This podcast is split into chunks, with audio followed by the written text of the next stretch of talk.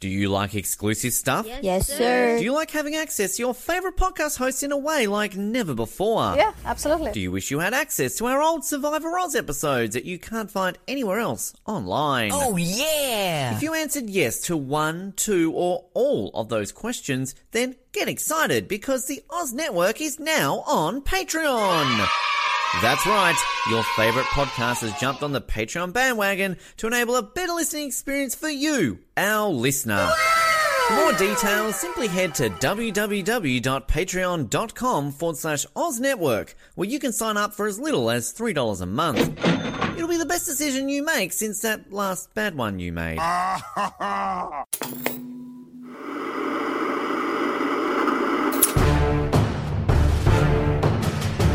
You're listening to the Oz TV podcast, only on the Oz Network. It is the Oz Network, as we are here for the third and final time to talk about The Continental from the world of John Wick. Episode 3 / season 1 finale / series finale, we don't know. But it's got The Continental in it, and it's got lots of killing. And it's got a great one-liner that Jamie is just killing me with anticipation to find out what she's going to use as a quote. I'll start off by saying, my name is Colin, and away we go. And my name is Jamie, and you know, I'm embarrassed to admit this, but I've never been to the Brooklyn Botanical Gardens. Neither have I. I bet you Ben's been there. We could have had him on to talk about the Brooklyn Botanical Gardens. Sure, maybe. We just finished watching this episode about 4 minutes ago. Yeah. We talked a little bit throughout the episode. I had to watch part of it on my phone again. Again, very dark. Yeah. Well, it looks great on the TV, though, doesn't it? It does. So it's just avoid watching on a phone. Yeah, pretty much. Right. So, I mean, I love the finale. I have a couple of minor complaints, which I'll get to later on. But I love the finale. I think what I love the most about it is that... when we ended last week, we were kind of saying, these are all the things that I'd like to see in the finale, and it checked every single box. In fact, the only box it did not check that both of us said was you said you want some type of resolution on, are these John Wick's parents? Where is John Wick born? Are we going to see a baby John Wick? Anything like that. And we didn't get that. And that's one of the reasons I love this finale is because I want to keep some of the mystery alive. I'm so happy that's the one thing we didn't get. It's the woman in me, okay? I can't help it. The woman in you just needs to know... I want to see, like, cute little babies. Especially if it's Keanu baby? I don't care. It's cute little babies. You know what I forgot to tell you? There's not really such thing as an ugly baby. You know what I forgot to tell you? Oh, I've seen some ugly babies. That's so mean. I didn't mention them by name. I mean, they might be listening. Who knows? But I forgot to tell you this. I was out earlier this afternoon when I was coming home. There's a bunch of serious satellite radio stations. So one of them is Pop Rocks, right? So I'm just flipping through the stations, and whatever song was ending on Pop Rocks, I'm like, oh, this is an interesting song to be playing on Pop Rocks because it's not really very poppy, right? And then all of a sudden, you hear this voice come on. It's like, hi, I'm Keanu Reeves from Dogstar. And then all of his other bandmates from Dogstar, they had basically taken over the show and were playing all their favorite songs.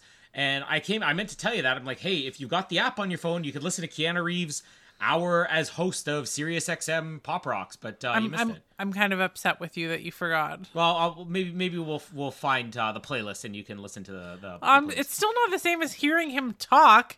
I got to look up to see if he actually has like read any audiobooks or anything like that. I just want to sit and listen. Did I ever tell you? Oh, okay. Did I ever tell you that? Okay, you know that I like what's that guy with the really deep voice? He's black. He's from... It's not a stereotype. No. Isn't he the one that does... He's in the Conan movie. The Conan... James Earl Jones? Most people know him as Darth Vader. You're like the guy from the Conan movie. Anyways, I'm always weird like that. I'm like, okay. Do you remember them from Phantoms? This is James Earl Jones, okay? I always reference everybody from Phantoms. Yeah, I know. It's the weirdest thing in the movie Phantoms.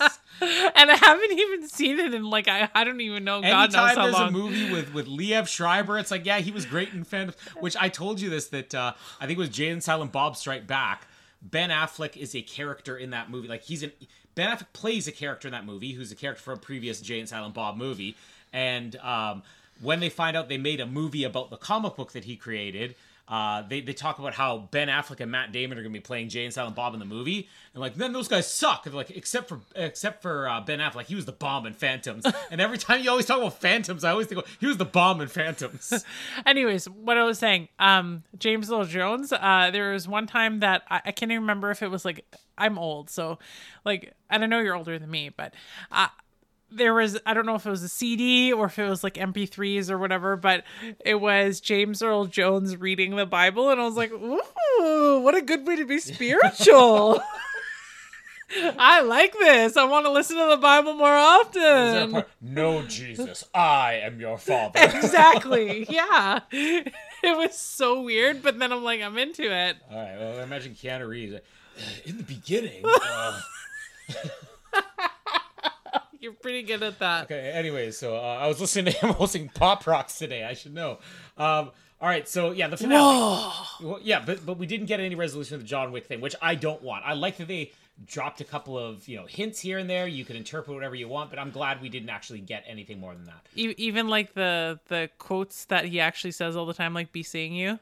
Yeah, well, I mean, and I'm not even talking just specifically about those things because yeah, we do get that in the throughout, but. It's the little things like you mentioned the parents. Like, oh, is this guy who obviously, like Frankie, he looks kind of like Keanu Reeves look in the John Wick movies. You know, the mother's Asian. Keanu's part Filipino or something. Or and they're both like killers. Yeah, and they're both killers. I think the language was Vietnamese. It said on the subtitles. Well, I know she was Vietnamese, but I'm saying Keanu isn't he like a quarter Filipino or something like that? No, isn't it like Hawaiian? I'm pretty sure it's Hawaiian. Okay, well, I mean, Hawaiian isn't... I don't know, maybe Hawaiian is a... I mean, he was born in Beirut, but raised in Canada, in Toronto. Where's Beirut? I'm not going to get into a geography lesson with you right now. Okay. It's Lebanon, Jamie, but anyways. Now I got to find this. That was one class that I failed in school. Lebanese? Huh? Is that the class you failed in school? Lebanese? No, geography. Okay, so Chinese Hawaiian. Because, yeah, that's what's like... Hawaiian, I mean, you could have Japanese Hawaiian. So yes, Chinese Hawaiian. But anyways, yeah, we thought that could have been one of the things. We had the car that was shown earlier, but we didn't get that. So back to the finale. All the other things are tied up perfectly. Yeah. Does this leave it open for a season 2? No, not really. And I'm okay with that. Like, I don't think that it's closed off to a season 2. I feel like this was a contained story. Yeah. If they ever decide to do a season 2, it'll be something completely different. It could be something that takes place 10 years later, but this... very, very satisfying way kind of wrapped everything up, and that's what I liked. I do have to compliment them too as well on because I know when we were watching it the 3 episodes, a couple of times I'm like, well, that they're going to make this or whatever, like the 2 characters that they're going to survive because they're obviously in the movies later on. So it's like I have to compliment them on the fact that even though you actually know that they survive just because you've seen the movies, they actually handle it really well. Yeah. Not where you're wondering if they're going to make it because, again, you already know, but it's great. Well, I mean, you also don't... And this is what I was kind of saying last week when you're like, oh, you kind of know how certain things are going to work out. Do we? We didn't... I mean, in the end, we are talking spoilers here. Winston does gain control of the Continental in this, but this show didn't have to end that way. It could have ended a completely different way, and then they just got to that story down the road. It's like when... one of the many showdowns we get in this episode, we find out that the cop who has been investigating the Continental for the last couple weeks, which we barely got any of last week. The lady cop. Yes, the lady cop, Jamie. A cop can only be a man. If it's a woman, it's a lady cop. Well, no, I'm saying because there was 2 cops in the story. As opposed to the gentleman cop. It was the hot cop. The hot cop, okay. Yeah. So... basically, we find out, you even said, what is her chip on the shoulder at Winston? Because we thought this was all about her figuring out what's going on with this weird hotel. She does find one of the coins. She does check herself in there, which to me, I'm going to call that as a bit of a plot hole. I don't think it's just that simple that a complete stranger walks in and hands them a coin and they say, yes, you can come in. I would assume, especially since she had been in this establishment a couple of days earlier and tried to pay with a $20 bill and basically got kicked out, that they would have like had her picture on the wall. It's like, do not admit this woman or something. That aside, why is it about Winston? What's it all about Winston? And then we get this revelation that all these flashbacks we saw going back to episode 1 about the thing that Winston and his brother did that kind of got them into crime, that this thing where they threw the flame into the build, basically burned a building down, and that people died in that building. And then we find out that the cop's family were those people. Now, I I thought it was an interesting twist. I don't know whether we needed it. I feel like you could have told this story without having that in there. I'm not going to say that's one of my complaints in this episode, but I think what it did allow for is allowed for one of those scenes of tension you're talking about where, yeah, we know that Winston is alive in the John Wick movies, but we don't know how he got there. I mean, what if this all just didn't go according to plan because she burned him alive? And I was secretly hoping we would see somebody on flames in this episode, which we didn't. Well, no, I would have to go back and watch it, but I was asking you, I'm like, I wonder what's going to happen with that, because I swear that, you know, obviously she's spraying, and again, spoilers, but she's spraying Winston down with obviously some type of accelerant. Mm-hmm. And then she is about to light him on fire, and she gets shot from the sniper. Yeah. But she drops the lighter, but I swear that it's open and the flame is still going. Yeah. And there obviously would still be the accelerant on the ground. Well, I mean, maybe not in the spot where it was dropped. But it's also carpet, though. Yeah, but I'm sure she was... I think that was just a weird thing where they kept that shot in there maybe to make you think, oh, what's going to happen with this? But then they don't follow up on it. Well, it wasn't like a flash either. That's what I'm saying. Yeah, it was a very intentional shot, which was a little strange. Yeah, I was like, is that flame still going? Is it actually there, or did it go out? Now, some of the other showdowns we had. Well, first, let's talk about the Sharon, because at the end of the last episode, there was kind of that surprise twist where you're like, well, of course he's going to work with Winston. And then you find out, no, I'm loyal to you, and he's loyal to Mel Gibson, and he basically sells out the entire plan. Yeah. Now, the thing that this episode did really well is it's the question of, was Sharon with him the entire time? Because Winston shows up, he gets taken into custody. Mel Gibson brings him there. Yeah. And then it's only when he's in the same room with Sharon where Sharon turns on Mel Gibson. And he's like, you serious? You're with this guy?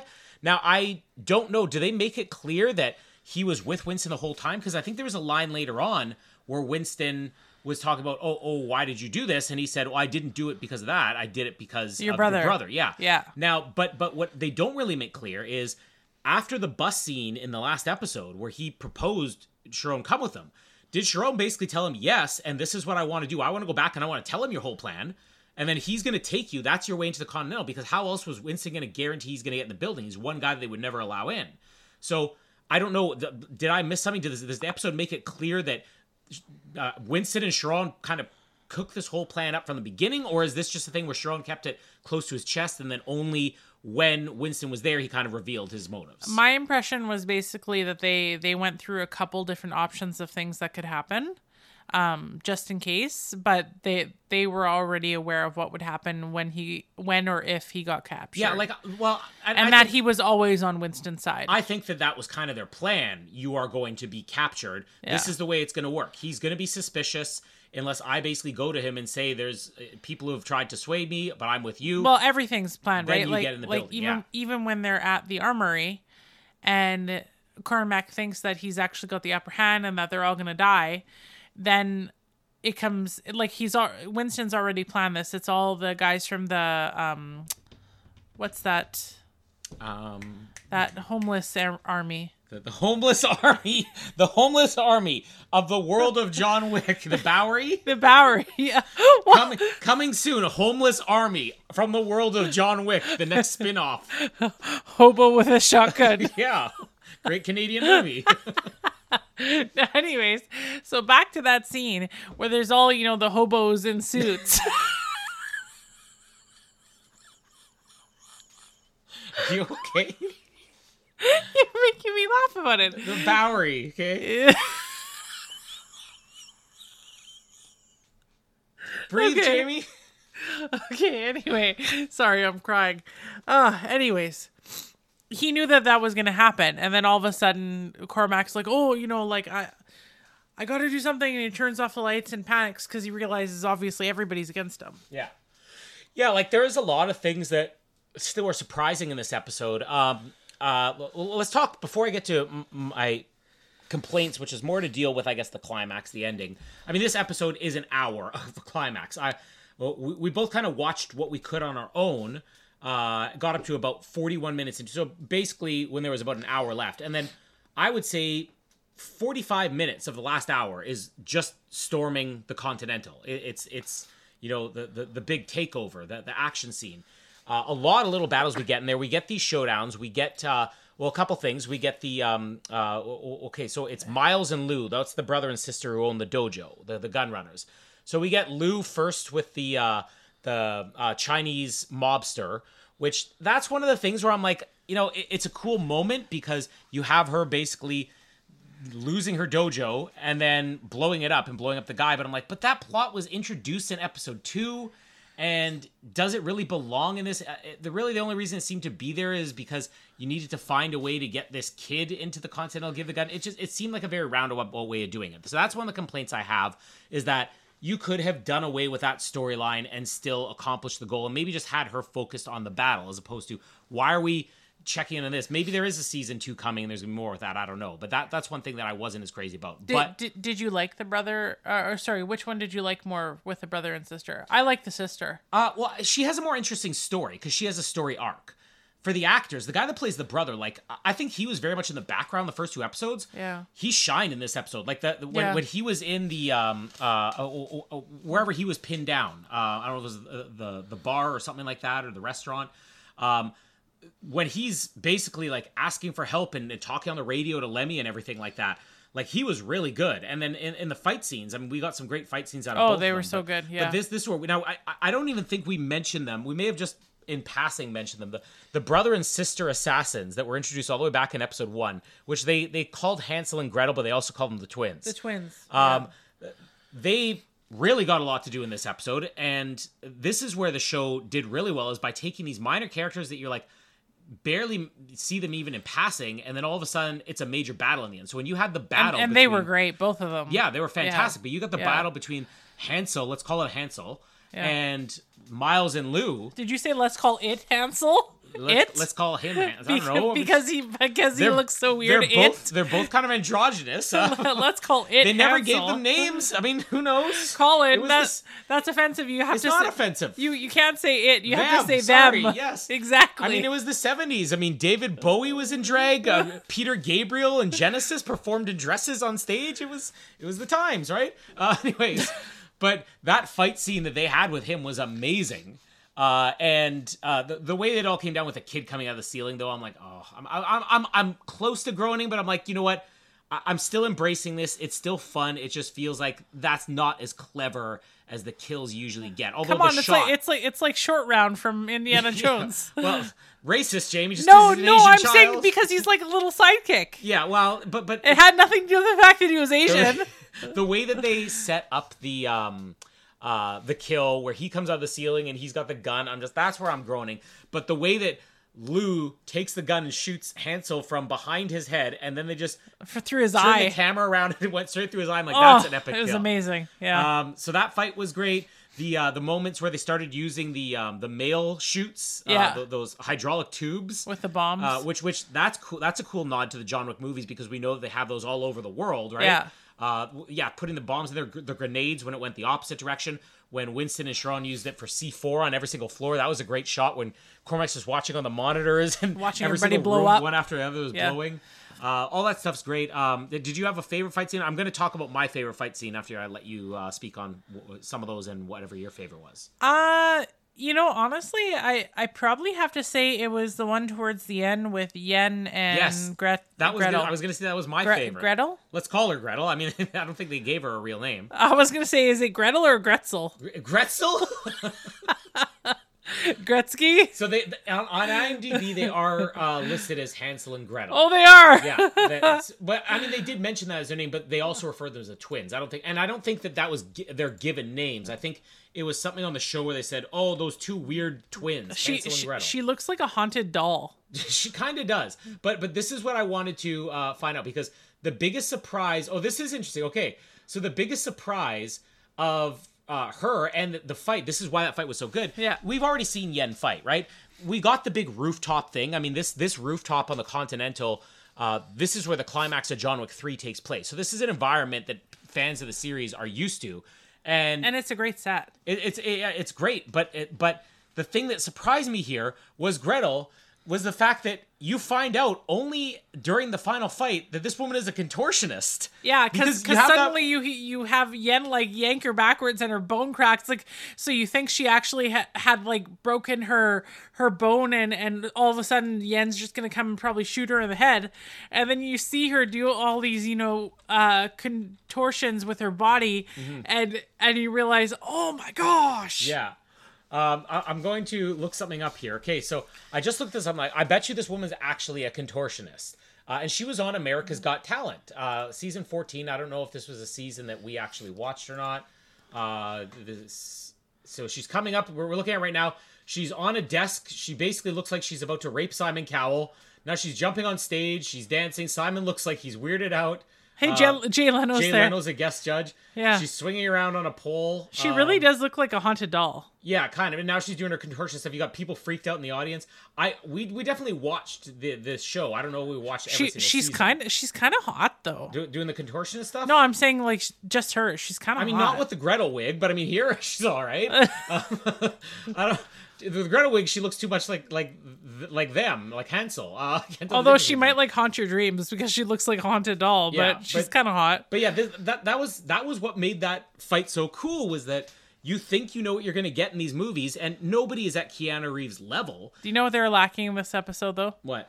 Breasts. Yeah, well, there's enough breasts. But yeah, you're never going to have somebody at Keanu's level, and I think that's why I'm not taking away from the fight scenes we got. The fight scenes were great, yeah, but it's not Keanu Reeves, John Wick level fight scenes. But to have that surprise in there where you think you know how this is going to go down, and then this woman starts doing these ungodly things with her body. Yeah. It's just like, whoa, how is this actually going to play out? And you kind of even question whether Yen was going to die in this. Yeah. Oh yeah. You didn't know for sure. Cause again, like, Winston and, Sharon. Yeah. Sorry. Forgot the name for a second there. I'm sorry. I got Dory brain. You know that they're going to survive, but all these other characters that, you're hearing the names for the first time in this series, you never know. Yeah. And I'm not going to say again, this is where, as the show wraps up, after everything plays out, you get that moment where you see, oh, everybody except for one guy died, or sorry, only one guy, everybody lives except for one guy. And they're like, to Lemmy. And we're like, yeah, well, how did this massive bloodbath happen? And these are the only people, none of these people are actually involved in this organization. They're all outsiders, right? You've got gun runners who just have an awareness of this, but they're not part of this organization. Winston's not part of this organization. The sniper isn't. Lemmy isn't. None of them are. And they all live like, I think that you could have taken one or two or more of these characters. I'm not saying Yen, but you could have killed a couple of these people off. And I think that maybe it would have had a bit more of an impact on the end. Because at the end, I was almost questioning it. I'm like, really? Somebody else must have died. Like, how is it? It seems a little bit implausible that none of them die. I don't know, maybe. But again, they had Jean looking out for them. They had Jean? Yeah. Who's Jean? The sniper. Oh, Jean, the sniper guy. Yes. Well, but again, he only if they're near a window on that side of the building. This is, it's got. He was pretty awesome. He probably killed a lot of people. Him with the lady that he took over the apartment. She had to have it. Yeah, but then he's talking about, I could give you some good advice on horticulture. Overwatering your plants is even worse than underwatering them. I said in the last episode he was probably my favorite side character they've had on the show. He's awesome. Yeah, I love Gene. All right, so other fight scenes we got. So we did get less with Winston fighting in this, which I was glad at, because when you're trying to connect this to John Wick 3, John Wick 3, we're going to cover it next year. You have them inside the Continental and basically Winston in a panic room. And Sharon is basically right out there with John, killing everybody. So we knew that he could fight. But you don't picture Winston fighting. And I think specifically because he's the guy who locked himself in the panic room, not as a coward, but just to relax. He's like, this isn't my job. You guys take care of it, right? Yeah. I didn't want to see lots of fighting from him. He's the businessman. But the fact that we still get like the thing with the lady cop, as you call her, lady cop, and then we get the thing with Cormac at the end, which kind of brings me to my only issue with this episode. Now, it was exciting the whole time, but I feel like in the John Wick movies, you're always supposed to be surprised at what happens at the end. And when they revealed the point where Cormac was going to blow the building up, I'm like, okay, this is interesting. How are they going to? I thought maybe they actually will blow this building up, and then they have to rebuild it. That's going to be, you know, the thing that surprises you at the end of this. We're going to give you the Continental, Mr. Winston Scott, but you got to rebuild it brick for brick. Do you think with that lady cop that she was basically doing everything she could, including like sleeping with that detective and whatever else, just to actually be able to get back at Winston? Do you think that all of that was that? I don't think she became a cop to get to Winston, because Winston wasn't even living in New York. I mean, that was kind of like a surprise that just fell into her lap. This guy came back to New York after being gone for, what, a decade or more. But thank you for interrupting me in the middle of it. Okay? Sorry, I'm bad at that. Even when they're he's about to destroy his own building, I'm like, that's interesting. But then as soon as they're like, oh, there's an override button, we got to wait. It became your typical action movie. It became predictable. It became, we know how this is going to play out. They're going to go find him. There's going to be a showdown. And then even the way that the final scene with Mel Gibson played, which, by the way, I've nothing but praise for Mel Gibson in this episode. Like, when he speaks, he gives these monologues in this episode, which are so elaborate and so over the top. And creepy and dark. Yeah, and he's sniffing Lysol or something to get high in this episode. I don't know what he's doing. But when it came down to it, and he's basically talking to Winston, and he says, you know why I had you torch that building? And then Winston's like, you mean you knew there were people in there? Just as the lady cop comes in, I'm like, come on. I was rolling my eyes a little bit. Okay, I did not enjoy it, but it was too typical of action movies. But it's the same thing, even like at the end of the movie where she's like, you think that you stopped that, you know, countdown or whatever. She's like, I stopped that. And again, it's like roll of eyes. It's like, yeah, sure you did. Right when you knew right when he put his hand on there, right? Well, like, that's fairness, a little too perfect. They put his hand on there at the last second. I mean, if you were to stop it, you would wait to the last second. It's possible, but the way that this sort of became typical action movie with the building's going to blow, we need to stop, we need to get the override device. I mean, it just wasn't as consistent with what we get in the John Wick movies. It was still enjoyable. It's just it took me out of this world of John Wick a little bit. Sorry, I was looking at your figures on the wall. Okay. Which is your favorite figure on the wall? I don't know. I thought that I got you the Phoenix. Yeah, I just haven't found a place to put it up here. The Phoenix is right here. Oh, okay, there you go. Dark Phoenix. Yeah. I keep finding these collectible things for you for a good price. Yeah, we got the Wolverine up there, Thor, Black Widow, the Falcon, Mr. Fantastic, the Thing, Green Goblin, Venom, and then there's all my pop figures. You can see TLC out in the front there. Yeah, of course those are front and center. You're obsessed with TLC. Well, I've got a John Wick pop figure. I just got to get my shelves back up. Oh yeah, that's right. I did get that for you, didn't I? But anyways, I get you cool stuff. You have no issues with it sort of becoming typical action movie climax at the end? No. I am a little bit disappointed that I didn't find anything about, you know, John Wick Jr., but it's okay. It was still really good. If I had to rank the lady fan in you. If I had to rank the episodes though, I would obviously pick the first episode as number one, because it was just really it was really interesting and it hooked you, and I liked how they started all the stories. And then I would actually pick the third episode as a very close tie though to the first, and then the second episode would be last. It's not that the second episode was bad. It's just if you had to rank it, that's what you got to do. This is where we differ a little bit, because I'm guessing you're buying this episode because you bought the first two. I had to twist your arm on the second, but you bought it. Yeah. Now, I'm buying this too, so we bought all three. But if I were to rank it, I was thinking about this. I'm like, the best parts of this finale top anything we get in the first two episodes, almost. But episode two just had, to me, so many great standout scenes with the bus scene and when we get introduced to Jean with him sniping the guy in the park trying to abduct the kid or whatever. I do love Jean. Mel Gibson, you know, beating the cellist to death with a golf club, and the scene with Sharon coming at the end. I mean, all the stuff. I would pick episode two as my favorite of them. Really? I would put the finale probably a second and the premiere as third. Now, if we actually look at IMDb... to see what, I guess, your typical fans are rating them as. This one is currently at an 8.1. The premiere was a 7.5, and last week was a 7.3. So this is where I disagree with it a little bit. But you have to look at the amount of people who rated it, too. This is a newer episode. You only have a third as many people rating episode 3 as rated episode 1. But yeah. I would go 2, 3, 1. That would be my ranking. Yeah, mine would be 1, 3, 2. You also mentioned the Adjudicator. The Adjudicator does come back at the end, basically try to say, well, we're not necessarily going to give you the Continental. But then when Winston does kill her right in the middle of the street, we get a brief glimpse of what was under that mask, which it doesn't disappoint. It basically looks like Two-Face. She just has nothing on the bottom half of her face, just skeleton. Yeah. It was a great visual. Anything else in the episode that we missed talking about that you want to talk about? I think we basically covered everything. I think that the thing we barely talked about this entire season was the coin press.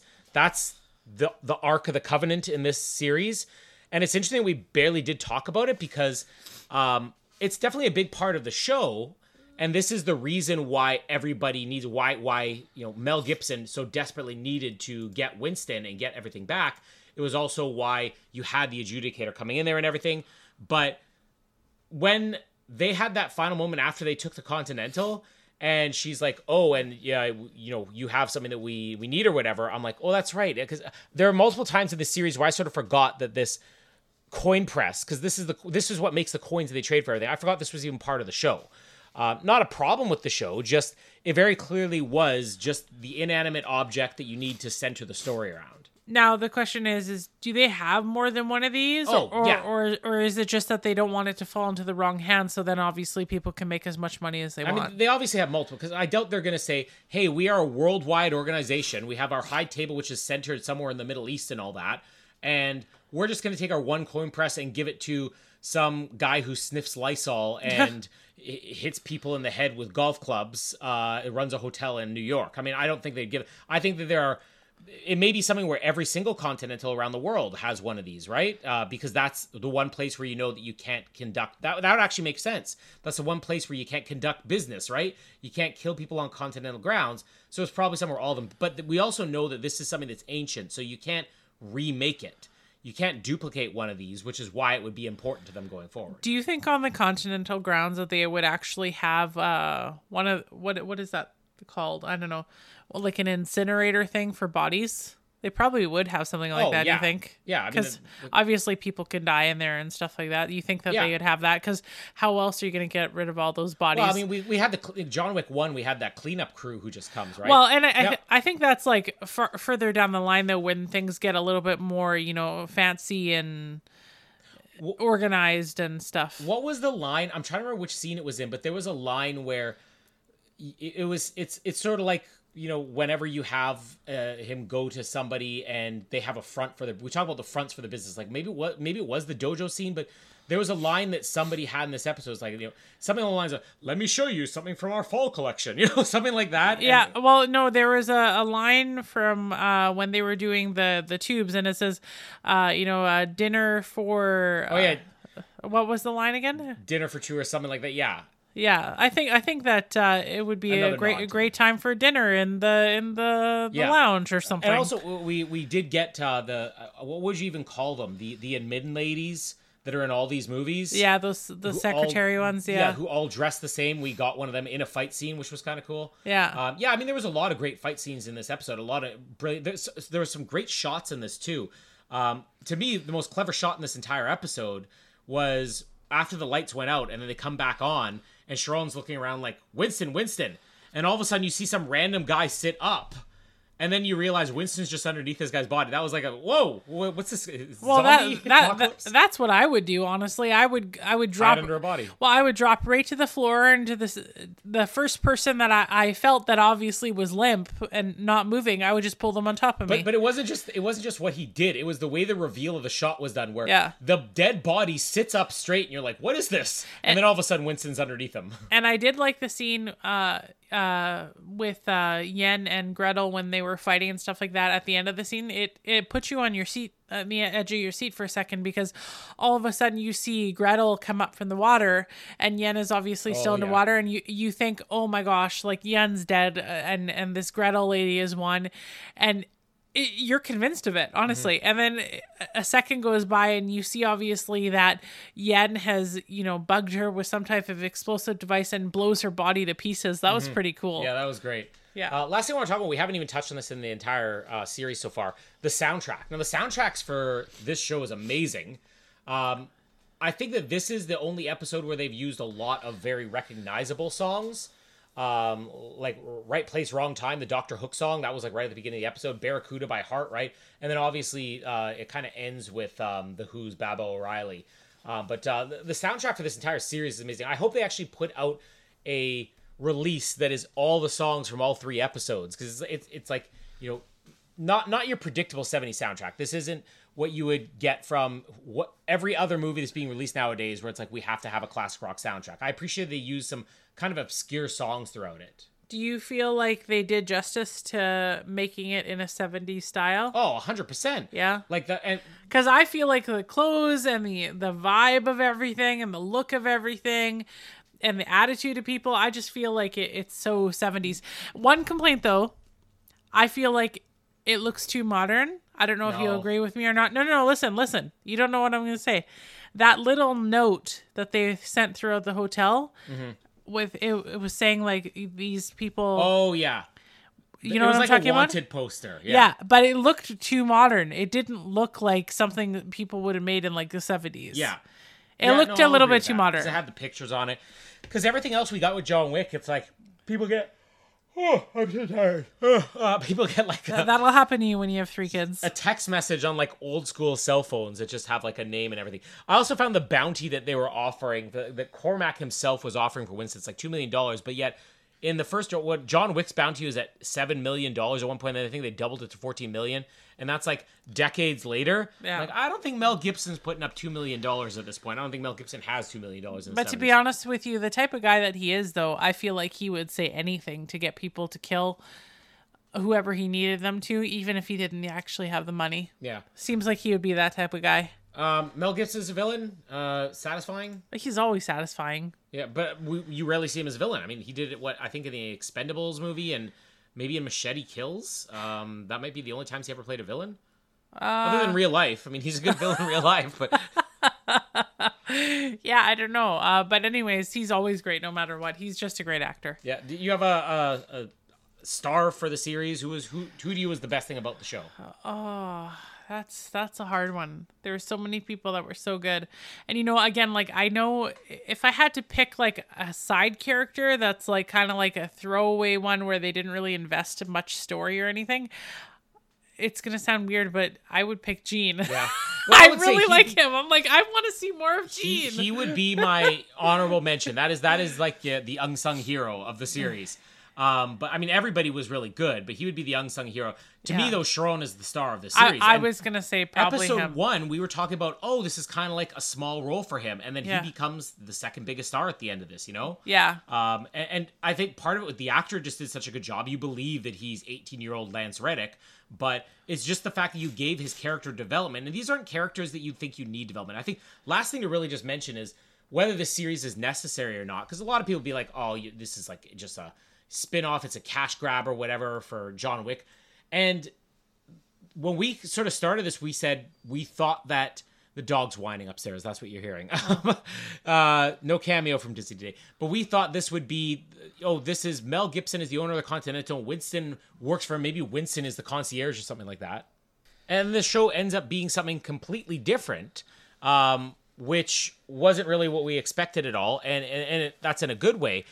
I think that, to me, this felt less like, hey, we want to do a spinoff of the Continental, give me some ideas. And it felt a little bit more like somebody one day was like, you know what, I actually got an interesting idea for a series. They came up with the idea of the show and the story first and then said, where can we go from this? As opposed to, what do we need to do to get a prequel? And they're like, young Winston and young Sharon. It felt a little bit more natural. It's not like we absolutely needed... this series to exist. I was going to actually just chime in and say I absolutely agree. And I think the same thing. It definitely feels like somebody just thought out a story and said, wouldn't this be neat? Rather than saying we need to do a prequel. Mm-hmm. And, you know, it's funny because you get these sequels sometimes to stuff and you're like... Exorcist Believer? Oh! And it's like, obviously, you know, somebody was just looking to make some money. There was really no thought in this. Yeah, like this is... I mean, I'm sure there is a cash grab part of this, right? Like... they know that the John Wick series is over. It's become more and more profitable with each movie, and now you're done with it, but they've got this massive universe. And for all I know, it could have actually started with somebody just saying, hey, can we get some ideas out there for, you know, you got a writer's room together. Hey, can we get some ideas on what we could do for a prequel series or something involving the Continental? This was a really good thing for Prime to get, hey? Well, it's only Prime in Canada. Like, this is on Peacock in America. It's produced for Peacock, but I guess internationally, like here in Canada, Amazon Prime's got it. But it's been huge. I mean, they've got, like, I think this is the most amount of promotion they've ever put into something I've seen on Prime since outside of Jack Ryan, maybe. And how weird is it now with TV nowadays that we don't even have cable anymore, because it's not even a thing anymore. Yeah. It's just literally all streaming. Yeah, well, I mean, in the end, you don't pay less money. I mean... No, it, to be honest with you, when you consider all the streaming apps that you use and stuff like that, it probably adds up to about the same. And obviously you can cancel, and some of them we cycle through. Yeah. Some of them we'll sign, you know, up for a few months, a year if we need extra stuff to watch. But I just always find it interesting, because I still remember, you know, going back to being a kid, and it's like you had to rush to actually come watch the show if it came back on after a commercial, and you couldn't fast forward commercials. There'd be no option of, I'm going to watch the first 30 minutes on my phone and then watch it on TV when the kids go to bed. It's just, I always think about how impatient our kids are. You know, we have two 4-year-olds, we have 4-year-old twins, and then we also have a 7-year-old, and they get so impatient watching YouTube, and it's like, when it's like, skip the ad. And it's like, oh my gosh, you're so spoiled. You literally have no idea. Yeah. But I mean, if the commercials were as good as they were when we were younger, maybe they would want to watch it. But mind you, people might say the same type of thing, even like for us having a microwave instead of needing to cook everything on the stove, exactly. Right? Anyways, as I was saying, this felt like a natural story, even though it probably was them saying, what are we going to do to get a prequel? To me, the story feels natural. It feels like the story kind of came first, and then it wasn't what you expected. And maybe they could do another series where it's just him running the Continental. I mean, the kind of the interesting thing about the Continental is that if you're centering a show there, you got to have something really big come up, because nothing ever happens on Continental grounds, you know? Yeah. But I thought the series was good. I'm excited for Ballerina, which is coming next. Are you excited for Ballerina? You know what? I'm going to be honest with you. Like, I'm not saying I wasn't excited for it. I was looking forward to it, but now I'm actually kind of excited for it after watching this. Yeah, because you have it gives me confidence that they will come out with something that's amazing. Well, and Ballerina. Hey, Dizzy, don't lick that. What is Dizzy licking? She had her face in the red bucket. Oh, that's what we were using to clean up stuff in the yard. Oh, yeah. But okay, so Ballerina is what we're going to be talking about next year. Now, the exciting thing about this is we're gonna get Ian McShane and Lance Reddick back. So this is going to be John Wick crew, and Keanu Reeves is in the movie. So even though the Keanu Reeves series is over, yes, Keanu Reeves Part 4, Keanu Reeves Chapters 4. Sorry, he does have a role in this in the Ballerina movie. It's obviously gonna be Ana de Armas starring, and we got Angelica Houston back. So we got a lot of people from the John Wick universe in this movie. The director, Len Wiseman, this is the guy who did Live Free or Die Hard, which is my favorite of the Die Hard sequels. He's also the guy who did the Underworld, or many of the Underworld movies. When he's got the right movie, he's a good director. It's delayed now. I think we already mentioned it's going to be coming out, in like June or something like that? May or June. Okay. But by the time this comes out, we will do proper recaps for John Wick Chapter 3 and John Wick Chapter 4. So we're basically determined we're going to stick with this entire series. Could you imagine if we ever actually got to meet Keanu Reeves at like a Comic-Con or something? I would ask him. Tell me about your playlist on SiriusXM's Pop Rocks. Do you even listen to Dogstar? I'm going to say that, you know, I've checked out a couple of their tracks like once or twice. But it's not like I'm like a because he's not the fan. Singer, right? I know that. He's the bass player. Yeah, he's not. Yeah. If he was the singer, it would be like, hey. Whoa! Yeah. This is a new song, guys. Called "Hey, Whoa." But again, it's like it's all about Keanu Reeves, right? So, like I said, I'm gonna look. You know, if he reads any audiobooks or anything like that, I'm gonna purchase them. Yeah, well, put it on your Christmas list. Other stuff that we got coming out. You already would have heard the Amazing Race episode of the week. 24. We're done season 5 now. The season 5 recap is done. So season 6. Episode 1 starts next week. Excited for that for at least the first 4 weeks, and then we'll get the rest of the season after that. And our movie recaps, we're into Dead Duck Month. All movies centered around the plot keyword of dead ducks as Dizzy goes around licking. It's usually the kids who interrupt me when I record these, not the dogs.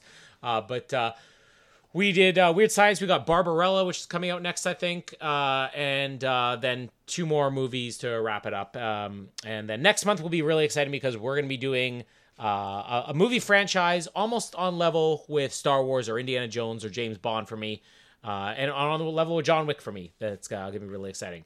Here's what we're not going to do. We talked about stories you just come up with for sake of making them. We're not going to be doing a review on Exorcist Believer, even though it would be an incredibly entertaining review, because that movie sucks. It sucks. It's so really bad. It's really bad. We're just going to save the time of doing the review to say that The Exorcist Believer sucks really, really, really bad. And in case you didn't hear it, it's really bad. It's horrible. If one day maybe we'll do a review for Halloween month or something like that. It would have been appropriate this week. Anyways, you can listen to all of our episodes and follow us on social media or whatever else we have out there. And this will be the last you hear from Jamie probably until we do John Wick Chapter 3 and 4 next year. My name is Colin, and dress up a pig, but you can't make him jig. And my name is Jamie, and I'll be seeing you. Yes. Thanks for downloading this episode of the Oz Network. Make sure you never miss an episode by subscribing to the podcast via Apple Podcasts, Spotify, Stitcher, Google Podcasts, or by copying our RSS feed into your preferred podcast provider. And while you're there, please drop us a rating and leave us some feedback. You can also be sure to stay up to date with all the latest episodes and happenings from the show, as well as finding out how you can get involved in upcoming episodes by following our social media pages on Facebook, Twitter, and Instagram, as well as getting everything you need under one roof at theoznetwork.net. Thanks again for listening, and we'll speak to you next time.